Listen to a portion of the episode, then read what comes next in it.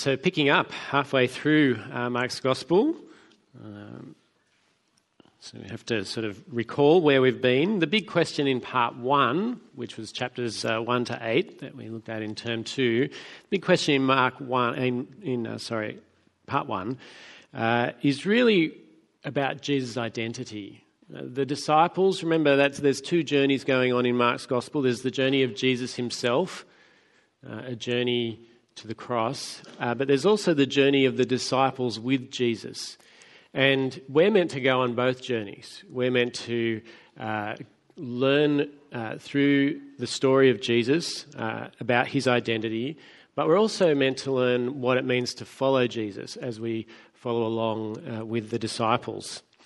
Uh, and in part two, we discover this first question what kind of man is this? Who is Jesus, in part two, we discover that that question can really only be answered if we understand his mission.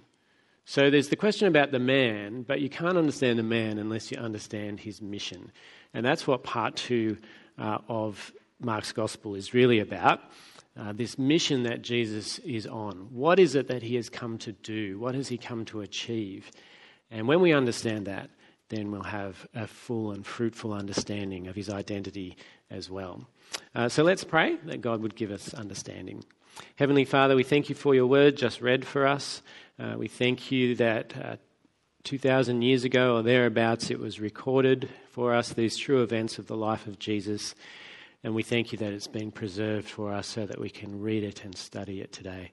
We ask for your Spirit, uh, He's enabling now enabling us to understand uh, what the disciples didn't at first understand.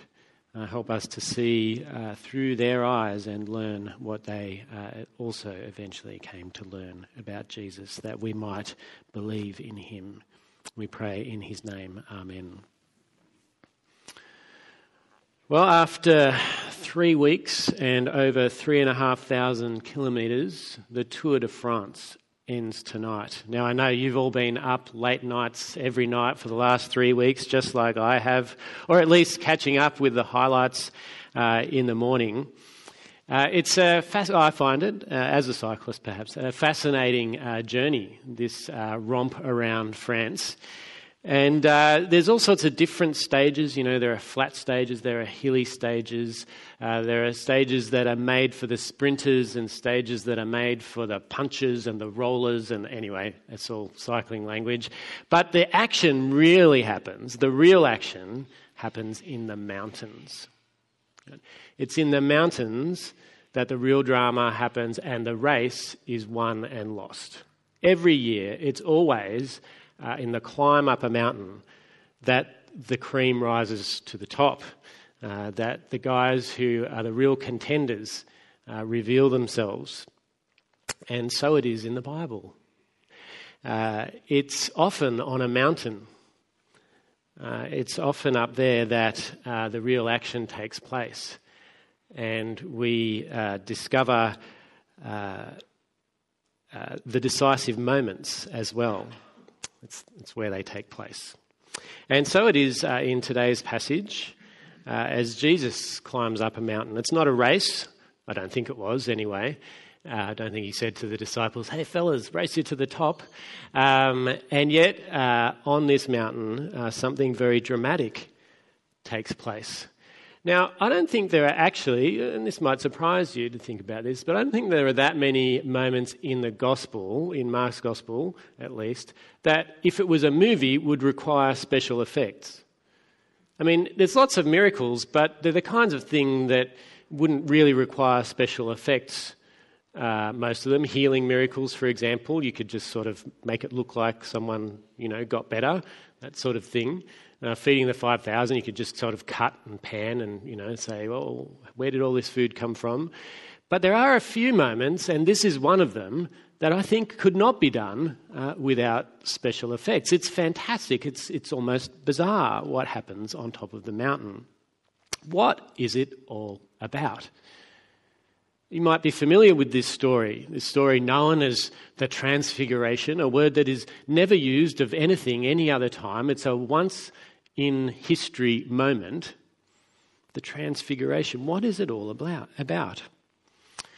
Well, in one sense, that's obvious. It's all about the glory of Jesus, isn't it? It's all about the glory of Jesus being revealed. It's a glory that is all his own. It's a glory that comes from within. Unlike has happened on another mountain, it's not the reflected glory of God that Moses shone with when he came down the mountain from his meeting, and we'll think more about that experience a little later. But this is Jesus' very own glory, revealed for a very select few. But why is it here? Why does Jesus do this? Why does he go up the mountain with Peter, James, and John and reveal his glory? Well, I think that there are a few helpful clues in the passage. Uh, so, chapter 9, verse 2, we read that after six days, Jesus took the three, Peter, James, and John, with him, and he led them up a high mountain where they were all alone, and there he was transfigured before them. Now, I think that often I've read this and thought that the transfiguration was something that happened to Jesus. But actually, when you read that, it sounds a lot like Jesus is being very intentional. It's his idea to take just Peter, James, and John up the mountain, and it seems that he's doing it on purpose. Hey, fellas, come up here, follow me, I want to show you something. Now, why would he want Peter, James, and John to see this? Well, I think it's because he wanted them to be certain of his glory, which is really important. Uh, important for them because just like Moses, who also experienced the glory of God up on a mountain, these guys would have the job of leading God's people, wouldn't they? Peter, James, and John they were the three key leaders out of the 12 disciples who would lead the church into the future. And it was very important that they be absolutely convinced of the glory of Jesus if they were going to do that. Uh, I also think that the timing is likely in response to what has just happened, to what has gone before. It's in response to their confusion about the suffering that he has just foretold. Do you remember that? It's a while ago now, but uh, in the, at the end of chapter 8 uh, was where Jesus explained, after Peter had said, You are the Messiah, Jesus explained what it would mean for him to be the Messiah. That yes, he was the Messiah, and the Messiah had to suffer. That the Messiah had to be rejected and suffer on behalf of the people. Uh, Peter was taken aback by that, and uh, I imagine that Peter was simply, as was often the case, the mouthpiece of the rest of the disciples. They were all confused. How could the Messiah suffer? And I think that Jesus wanted to help them understand that even though, yes, the, the Messiah would suffer, yet Jesus was also uh, the glorious Messiah. The disciples can't grasp how victory and suffering go together. And because Jesus has been insisting and will continue to insist that he will indeed suffer, and so must they, he also wants to assure them, reassure them of his glory. So I think that uh, what Jesus is doing fits that context, that moment. So it's a reassurance that Jesus is God's Messiah. Whatever he does and whatever happens to him, no matter how bad it looks, he is God's Messiah. And having this experience, Peter, James, and John would have held on to it and been reassured of Jesus' glorious identity, even through the trials of the days and weeks and months ahead. The second bizarre thing, though, it's not just what happens to Jesus, this kind of blinding transfiguration. His clothes became dazzling white, whiter than anyone in the world could bleach them. No matter what product is ever developed, this was brighter. But that's not the only amazing thing that happened. Uh, as well as that, up on this mountain, two dead prophets show up for a chat, although they seem very much alive. In verse 4, we read, And there appeared before them Elijah and Moses, who were talking with Jesus. What's that all about? Well, if we continue with the idea that Jesus actually knew exactly what he was doing in taking the three up the mountain and being transfigured before them, is it possible that Jesus, Messiah and glorious Son of Man that he is, might have actually summoned these two Old Testament heroes? That they didn't just kind of appear of their own accord, but that he arranged this meeting? Now, why would he do that? Well, I think that their appearance, Moses and Elijah, is at, at least, at the very least, an endorsement of who Jesus is and of his authority, his standing, his status. See, Moses and Elijah represent in the Old Testament the law, Moses, the law of Moses, as it was often called, and the prophets. Elijah was perhaps the most famous of all the Old Testament prophets, bar perhaps Moses himself. And so, here up on the mountain, Jesus, in all his glory, is also in elite company indeed. Uh, but it's probably also meant to call to mind another mountaintop experience recorded in Scripture, to which I've already alluded that experience of Moses up on the mountain in Exodus and also recorded in Deuteronomy, where he received the law of God and met uh, God on the mountain. Up there, when Moses met God on the mountain, again, just as happened here, uh, there was a cloud that descended on the mountain, and God was in the cloud, and the voice of God was heard from the cloud. And so it happens here in verse 7 Then a cloud appeared and covered them, and a voice came from the cloud This is my son, whom I love. Listen to him. And so I think we're meant to recall that event that happened uh, when Moses was on the mountain in Exodus. But the similarities are intended to highlight also the differences. See, here, Jesus isn't having an experience like Moses, where Jesus is meeting with God. Rather, Jesus is actually completing the experience of Moses. On Mount Sinai, Moses had asked to see God's glory. And God did allow him to see his glory, but only the trailing edge of it.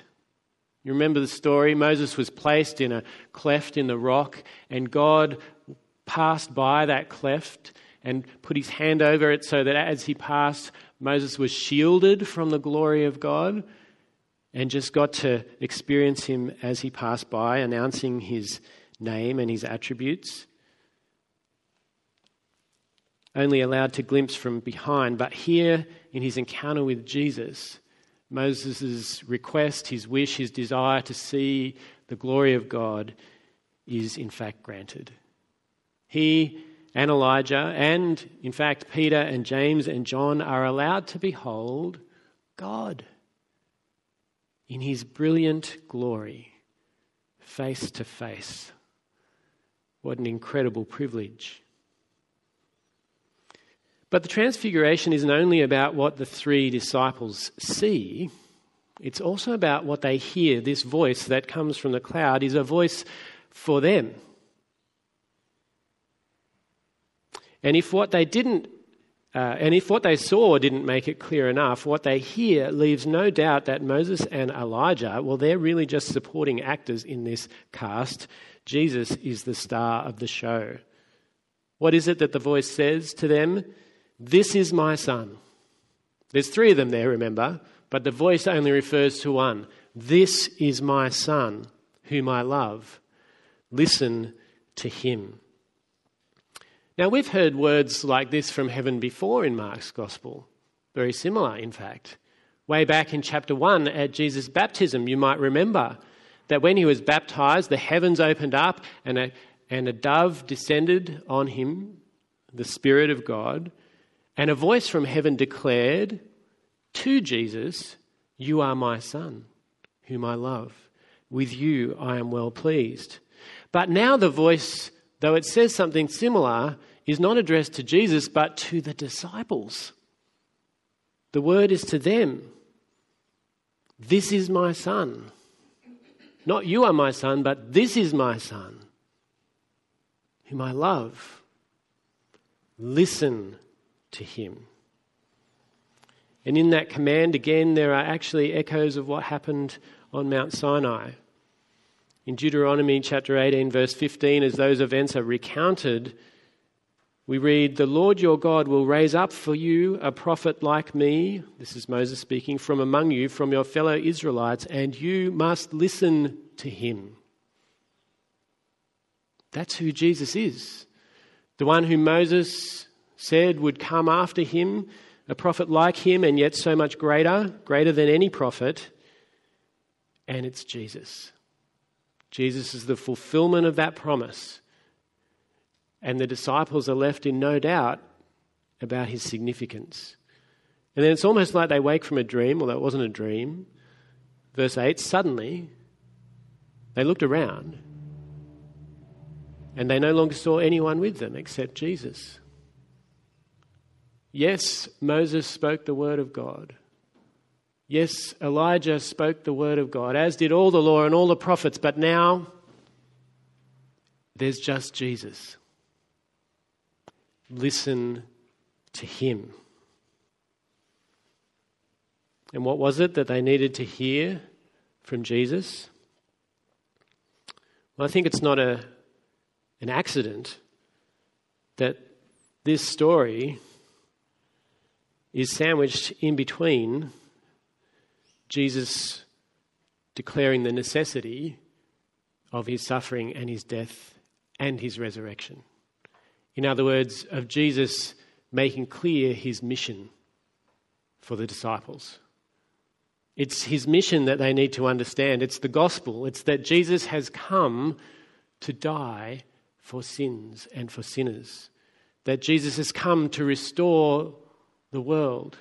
He has come to, yes, be crowned the king, but first he must suffer.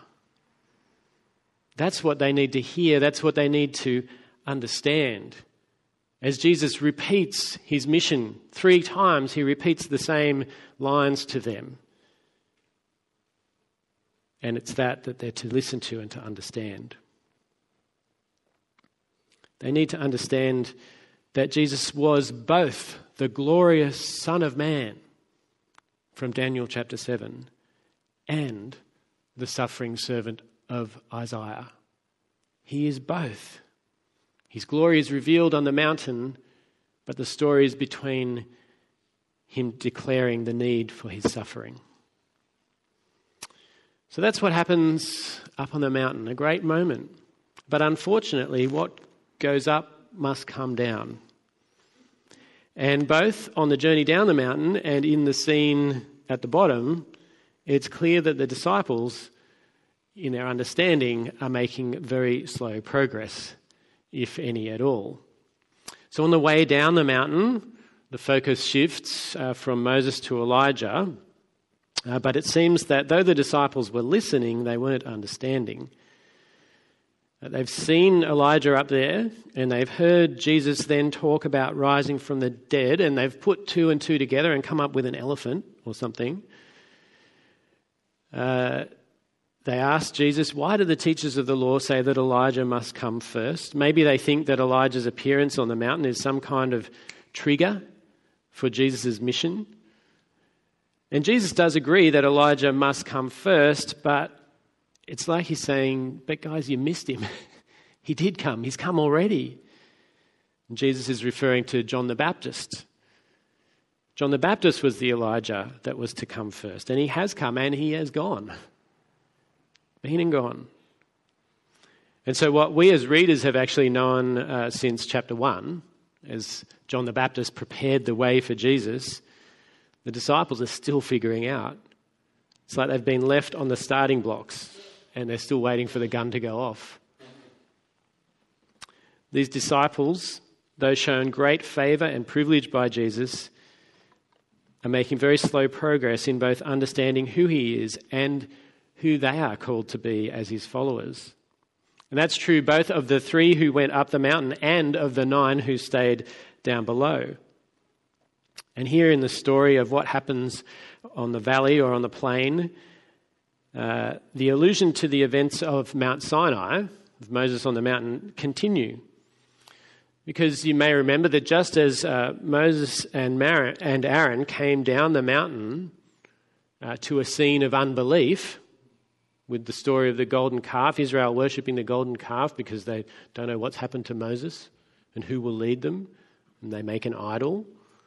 Well, so Jesus also descends from the mountain and with his disciples to a scene of unbelief. It's the key feature of what's happening down below, isn't it? Unbelief. Uh, they come down the mountain, and there there's an argument. There's a big hullabaloo going on. There's an argument between the teachers of the law and the disciples. And it turns out that uh, there's a man who has brought his uh, son who's possessed by an impure spirit, and the disciples uh, have been unable to heal him. Now, it's hard to tell at first exactly who Jesus is upset with. It's clear that he is upset. Verse 19 You unbelieving generation, how long shall I stay with you? How long shall I put up with you? Bring the boy to me. Clearly, he's upset quite generally with the situation of Israel. And yet, I think more specifically, it's the disciples, the nine who were left down the mountain, the nine who have had some success in casting out demons previously, but here are una- unable to get rid of this spirit. They're the ones who have failed the test. And Jesus puts his finger on their failure, and that is that they haven't put their faith in God into action by praying. You notice that at the end they ask, why, why couldn't we do it? Why couldn't we drive it out? And Jesus replies, This kind can come out only by prayer. Now, it's difficult to know exactly what Jesus means by this kind. We can guess, but I don't think we can be certain. But regardless, the reason that they couldn't do it is because it appears they hadn't prayed. In other words, they hadn't asked God to do what only God can do. They hadn't put their faith in God into action by praying. But in contrast, there is another character in this little story who does put his faith, weak as it is, into action. Who does, in fact, pray, even though perhaps he didn't know that he was praying at the time. And that is the dad, the dad in the story, who accepts Christ's rebuke.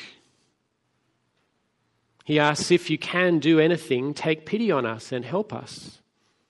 If you can, said Jesus, everything is possible for one who believes. And immediately the boy's father exclaimed, I do believe. Help me overcome my unbelief. He admits his lack of faith and he appeals to Jesus for help. He prays.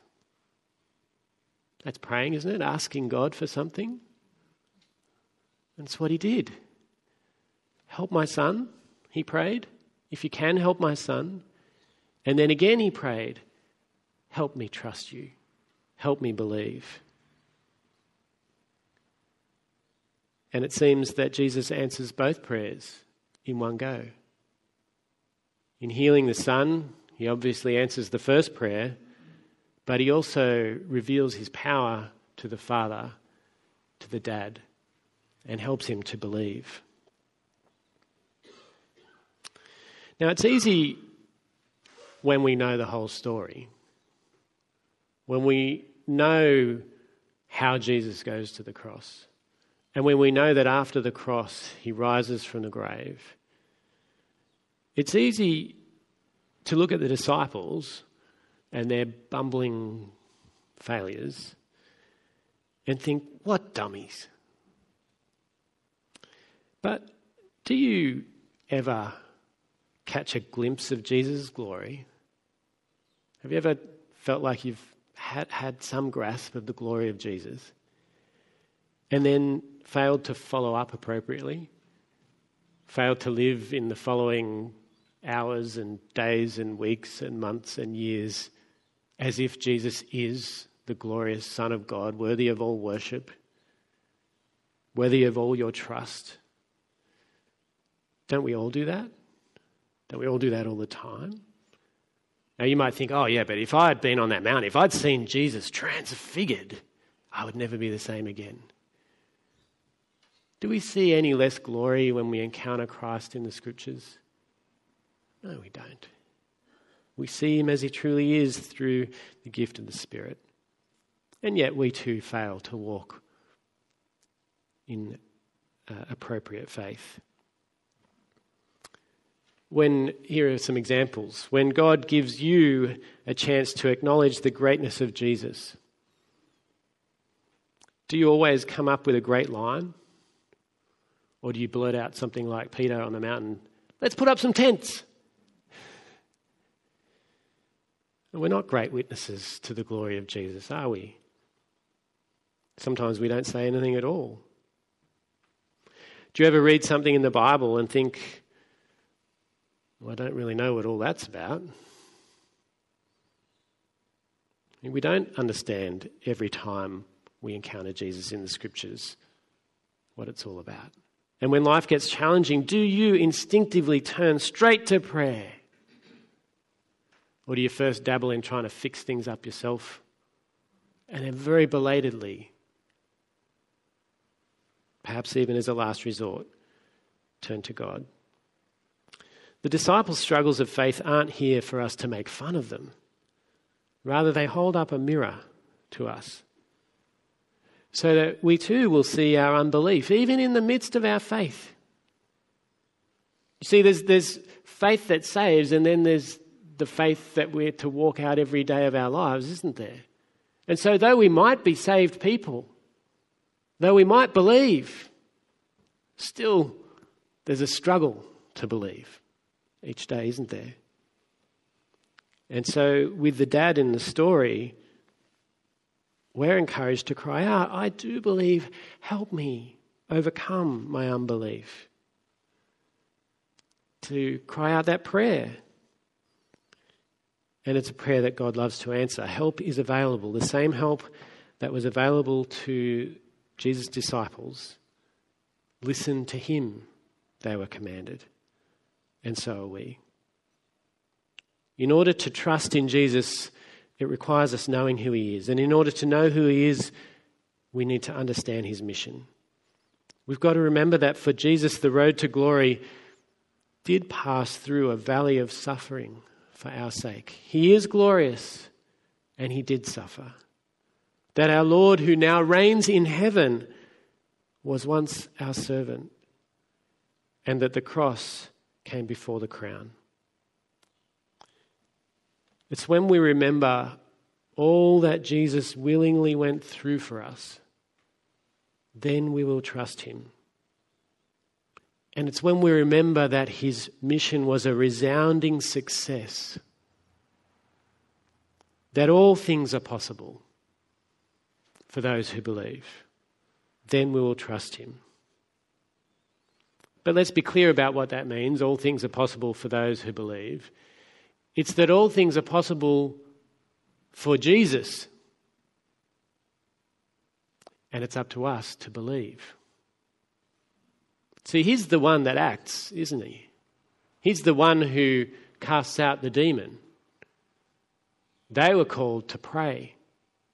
They were called to trust in his power and to put that trust into action by praying in the one for whom all things are possible.